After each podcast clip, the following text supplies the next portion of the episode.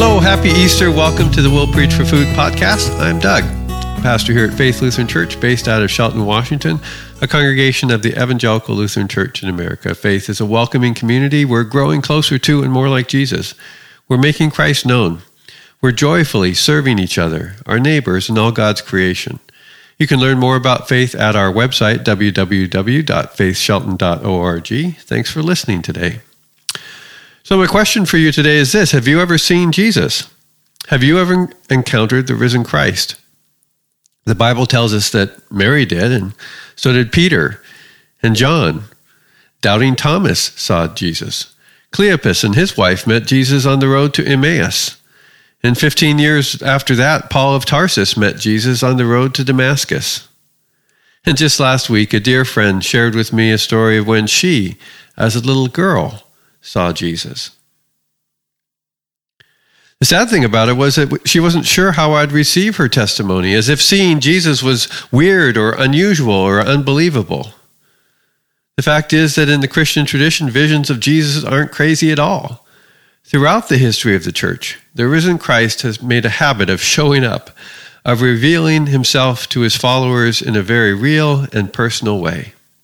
That's what we're going to talk about today. By the time we're done, I hope that the idea of visions of Jesus is oh, less weird. And I hope that you're freer to share your own stories and to listen to other people's stories. And that even if you've never seen or never do see a vision of Jesus, well, as the scripture says, blessed are those who have never seen and yet believe. As a framework for this conversation, I want to spend a few minutes looking at and talking about the book of Revelation. Don't get scared. Uh, the book of Revelation, it's maybe the most famous in the Bible for its visions of Jesus. And I think that's why it makes a good starting place for our conversation today. So grab your Bible and turn to the last book of the Bible, Revelation, the first chapter, beginning with the first with the fourth verse. Did you find it yet? I'll wait. Okay. Now, we'll start from a reading Revelation chapter 1 beginning at verse 4. Scripture says, John, it says from John to the seven churches in the province of Asia, grace and peace to you from him who is, and who was, and who is to come, and from the seven spirits before his throne, and from Jesus Christ, who is the faithful witness, the firstborn from the dead, the ruler of the kings of the earth to him who loves us and has freed us from our sins by his blood, and has made us to be a kingdom and priests to serve his God and Father, to him be glory and power forever and ever. Amen. Let me break in here just a little bit. The first thing to notice is that if, if you read just that part, doesn't that sound a whole lot like the Bible? I mean, it sounds a lot and like the other letters in the Bible written by other apostles like Paul and Peter and James. It is, in fact, a pretty typical first century greeting. John says that he's the writer. He's offering a word of grace and peace in the name of Jesus. Again, very similar to how Paul and Peter do it in, in their letters. Now, tradition has it that this is John, the beloved disciple, the brother of James, one of the original 12 followers of Jesus. John was there in Jerusalem when Jesus died and rose and appeared and ascended into heaven. He was there at Pentecost, and he and Peter were looked to as leaders of the early church. Acts chapter 1 through 4 talk about Peter and John this and John and Peter that. But at some point, the Holy Spirit must have prompted to John to go on a mission, to take the gospel message elsewhere, to be a witness to the ends of the earth. So while Peter stayed local and the new guy Paul went to Greece, John, in his early 20s, went to Turkey, and he appears to have helped start churches in seven locations. We have three copies of, or we have copies of three letters that were written by somebody named John, first, second, and third John, in fact. At some point in time, he penned the Gospel according to John, which is the fourth Gospel in the Bible. John's personal account of the life and death and resurrection of Jesus. So, this writing, Revelation, the full title is The Revelation of Jesus Christ, appears to be written in the context of some religious or per- political persecution. And that means it was probably written sometime around the time of Emperor Nero in, in the 60s of the first century, or a nasty emperor named Domitian, uh, who, who was around in the, around 95 AD. Now, if it were during this later date, it would make John in his 80s when he wrote it, which would be unusual in that day and age, but certainly possible. It's also been suggested that John the Apostle and John the Elder, who wrote the three letters, and John of Patmos may be one or two or three different dudes who all share a common style of writing. We don't know for sure. I am confident the Holy Spirit could have chosen any of these ways to convey God's word then and now. So let's read a few more verses. Uh, now, picking up in chapter 1, verses 7 and 8. Pastor John's letter to the seven churches continues Look, he is coming with the clouds, and every eye will see him, even those who pierced him. And all peoples on earth will mourn because of him. So shall it be. Amen. I am the Alpha and the Omega, says the Lord God, who is, and who was, and who is to come, the Almighty. Now, again, let me just break in. John is following, again, a very familiar formula. This is how teachers and leaders wrote to their constituents. And like Paul and Peter and others do, he quotes an Old Testament prophet, Daniel in this instance, connecting the ancient word of God with this new Christian gospel. Uh, even those who pierced him, uh, quoting uh, this Old Testament prophecy that alludes to Jesus' own hands and feet being pierced on the cross. And this Messiah has come, pierced hands and all, and all are going to witness and all are going to see it. He is risen and he will come again to judge the living and the dead. And then, as Old Testament prophets often did, John relays the very words of God to his readers I am the Alpha and the Omega, God says, who was, who is, and who is to come. God is the Alpha and the Omega. That is the from God is everything from A to Z, the beginning and the end, and everything in between. The Lord Jesus Christ is all that, the one who was, who is, and who is to come. Now, that's partly a political dig because those Roman emperors, Nero and Domitian and the others, they like to, to give themselves really fancy designations like Son of God and Alpha and Omega. So, Pastor John is already reminding his readers that God alone is sovereign. No emperor, pope, president, human leader, or political party can compare with God in Jesus Christ. The kingdom of God, he writes, is so much more expansive and inclusive and generative than any human government or movement. God alone is the Alpha and the Omega. Now we move to verse 9. I, John, your brother and companion in the suffering and kingdom and patient endurance that is ours in Jesus, was on the island of Patmos because of the word of God and the testimony of Jesus. On the Lord's day, I was in the Spirit, and I heard behind me a loud voice like a trumpet, which said, Write on a scroll and what you see, and send it to the seven churches to Ephesus, Smyrna, Pergamum, Thyatira, Sardis, Philadelphia, and Laodicea. I get paid, by the way, to know how to pronounce these names. Anyway, Patmos, this is the name of a small island off the coast of Turkey. It's thought that, that John might have been imprisoned there by the Romans. He might have been exiled there. Maybe he was just stranded there for a winter season, unable to secure passage back to Turkey. Maybe, I mean, church planting is often lonely work. Maybe he simply has no home, no other place to go. But on this day, on, on the Lord's day, he's engaged in worship and prayer. Lord, the Lord's Day, already by this time, Sunday, the first day of the week, the eighth day of creation, it's already been adopted as the Christian holy day. So, like others before him and after him, um, he's worshiping on the Lord's Day. And in this moment, he's visited by Jesus. And Jesus tells him to write down some stuff and share it with these seven churches in Ephesus, Smyrna, Pergamum, Thyatira, Sardis, Philadelphia, and Laodicea. Now, there's a popular, relatively recent interpretation of the book of Revelation that suggests that these aren't real congregations, that these are metaphors, representing somehow the history of the church from the time of John to the end times. That the book of Revelation is some sort of heavenly itinerary of what's going to happen in the future. Dispensationalism, it's called. Remember um, uh, Hal Lindsey and the late great Planet Earth and that Left Behind series from a couple decades ago? That's dispensationalism The problem with that is it sort of creates a belief that the Revelation isn't just a book of the Bible, it's some kind of a code to break.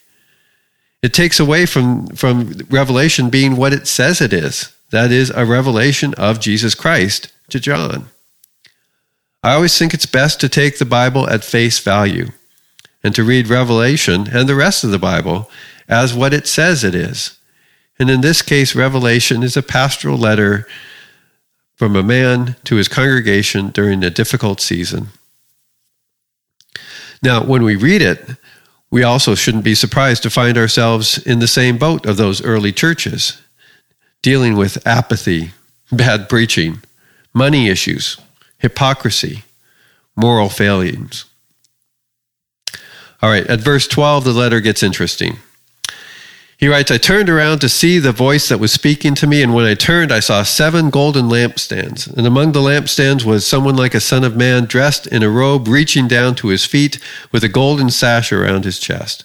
The hair on his head was white like wool, as white as snow, and his eyes were like blazing fire. His feet were like bronze glowing in a furnace, and his voice was like the sound of rushing waters. In his right hand he held seven stars, and coming out of his mouth was a sharp double edged sword. His face was like the sun shining in all its brilliance. When I saw him, I fell at his feet as though dead. Then he placed his right hand on me and said, Do not be afraid. I am the first and the last. I am the living one. I was dead, and now look, I am alive forever and ever, and I hold the keys of death and Hades. How do you describe a vision of Jesus? Someone once asked, How do you smell the color nine? It's the same almost impossibility. What language do you borrow? It's indescribable, uncontainable, immortal, invisible. It's a fish describing water.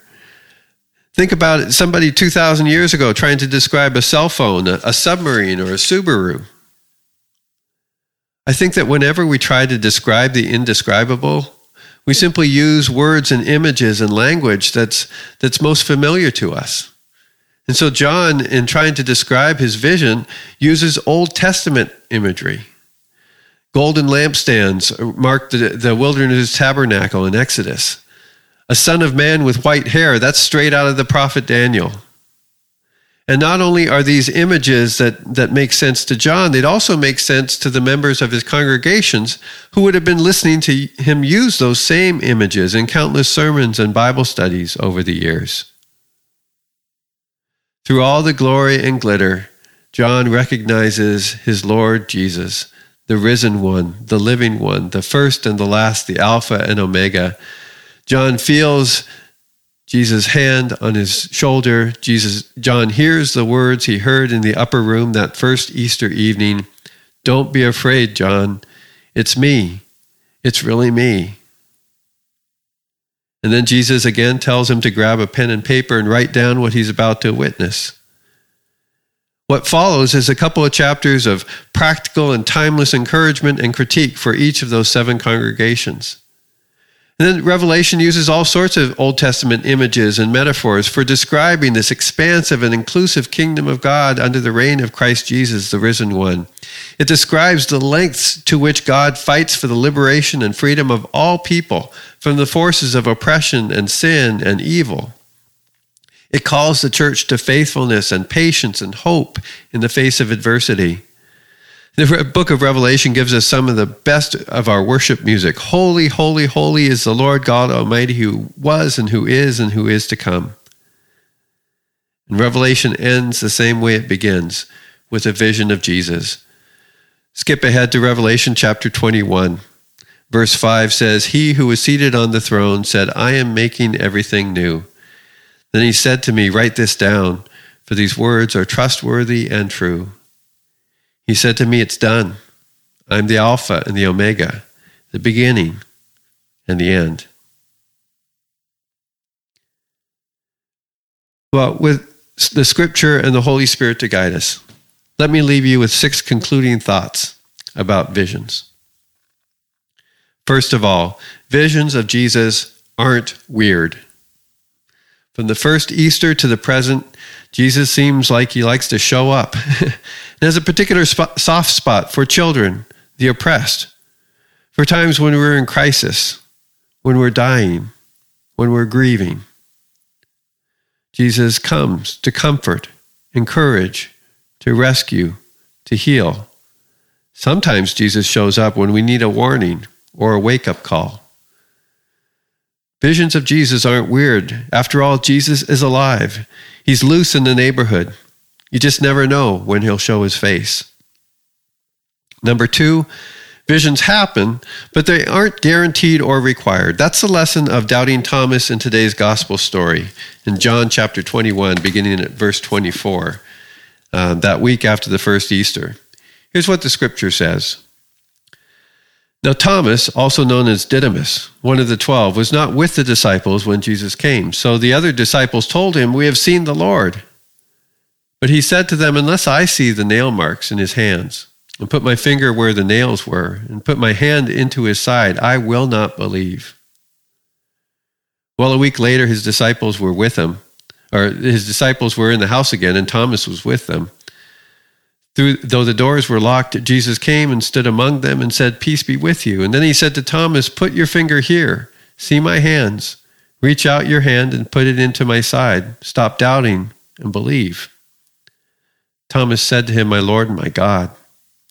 Then Jesus told him, Because you have seen me, you have believed. And blessed are those who have not seen and yet have believed. Visions happen, but they aren't guaranteed or required.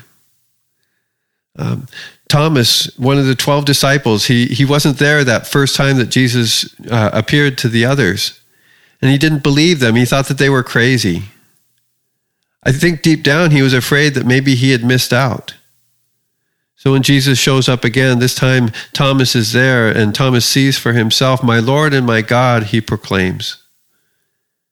Jesus affirms Thomas and his belief.